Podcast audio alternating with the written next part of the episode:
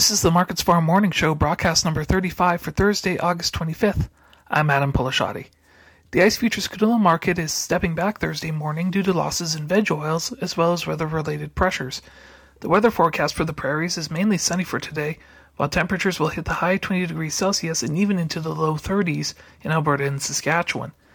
Crude oil is slightly higher to start the day due to falling stockpiles in the United States and the possibility of production cuts by OPEC. Chicago soy oil is slightly higher, but European rapeseed and Malaysian palm oil are both lower. The Canadian dollar is putting pressure on canola, gaining more than one fifth of a U.S. cent. The November canola contract is down $7 per ton at $836.60. In the U.S., corn and wheat are making gains while soybeans are a bit lower. The Pro Farmer Midwest Crop Tour continues today after visiting Illinois yesterday. The average corn yield in the state was 190.71 bushels per acre, a 2.7% decline from last year. However, other corn growing states are showing more severe declines in yields. Weekly export sales for today's U.S. Department of Agriculture report are at 1.029 million tons of old crop. The December corn contract is up 5 U.S. cents per bushel at $6.62. Wheat is mostly higher to start the day as reduced wheat production in the US, as well as drought in China and war in Ukraine, are all providing support for prices. However, rains are expected in the southwestern and southern US plains over the next week.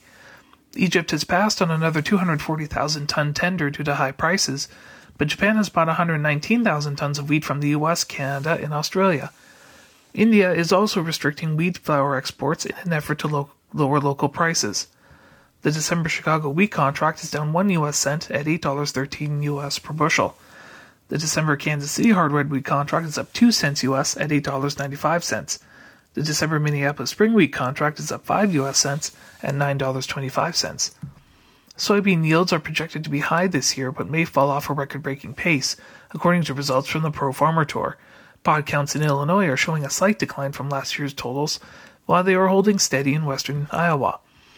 Rains in U.S. growing areas, as well as a potentially large crop in Brazil, are both putting pressure on prices. The USDA confirmed sales of 517,000 tons to China yesterday.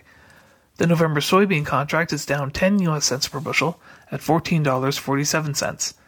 That's a look at the ICE futures in US markets for Thursday, August 25th. In Winnipeg for Markets Farm, I'm Adam Peleshaty.